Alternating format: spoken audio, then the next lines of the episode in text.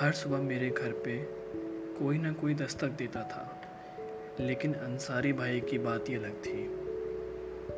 अंसारी भाई हमारे मोहल्ले में सब्ज़ियाँ बेचते हैं, और वो फ़ेमस इसलिए हैं क्योंकि उनके रेट्स काफ़ी सही हैं, काफ़ी सस्ते, और सब्ज़ियाँ हमेशा की तरह बहुत अच्छी।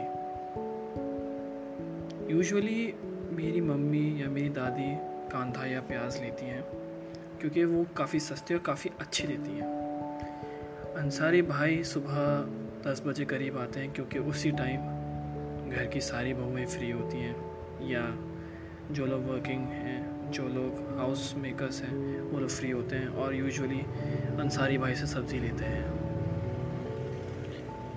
पिछले एक हफ़्ते से अंसारी भाई नहीं आ रहे हैं। मैंने नोटिस इसलिए क्या? क्योंकि अंसारी भाई हमारे मोहल्ले में पिछले 20 सालों से आ रहे हैं। मैं जब छोटा था तब भी अंसारी भाई सब्ज़ियाँ देने आते थे। ऐसा क्या हुआ कि अंसारी भाई एकदम से आना बंद हो गए? तब मैंने जाना कि लोगों ने उनसे दूरियाँ बना ली हैं। और ये दूरियाँ, ऐसी दूरियाँ हैं जो आप खुद इमेजिन भी नहीं कर सकते कि हुआ क्यों? आपको बचकानी लग सकती है। लेकिन ये एक समाज में बहुत ही बुरी समस्या है। मैं तो उसको बुरी समस्या बोलूँगा। आजकल कोरोना वायरस अपने चरम पे चल रहा है।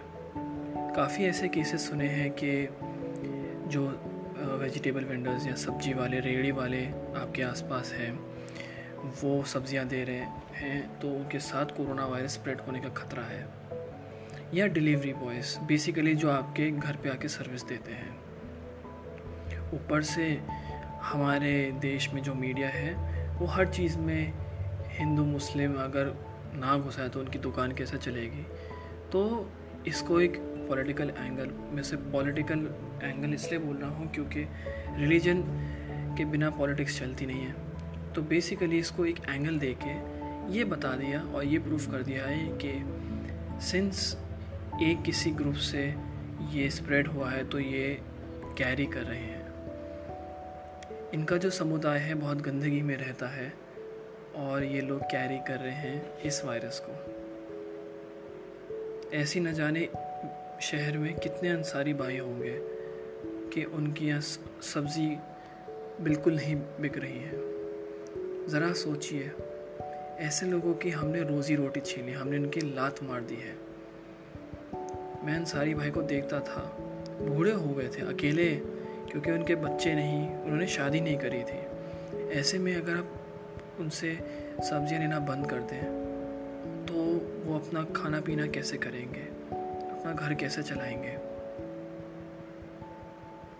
क्या हम लोग इतने विवश हो चुके हैं कि जब तक हमें कोई दूसरा आके नहीं बताता कि आप गलत कर रहे हैं या आप सही कर रहे हैं? तब तक हम अपने आप में सुधार नहीं ला सकते। क्या हमें हक है किसी की रोटी छीनने का? मेरे घर पे भी अंसारी भाई से सब्ज़ियाँ नहीं लेते हैं। मेरे घर पे भी ये भी बात होती है कि, अरे, कहीं मुसलमान से तो नहीं ले रहे क्या ये ज़रूरी है? क्या हम इंसानियत भूल चुके हैं? इस समय हम लोग को एक दूसरे की मदद करने के बजाय, क्या हमें यही सोचना चाहिए कि सब्ज़ी कहाँ से ख़रीदें? क्या चीज़ लें, क्या चीज़ नहीं लें? क्या हमें इससे वायरस हो जाएगा? हमें सतर्क रहने की ज़रूरत है। हमें अपने आप को साफ़ रखने की ज़रूरत है। हमें सावधान रहने की ज़रूरत है। हमें अपने आप को बचाने की ज़रूरत है।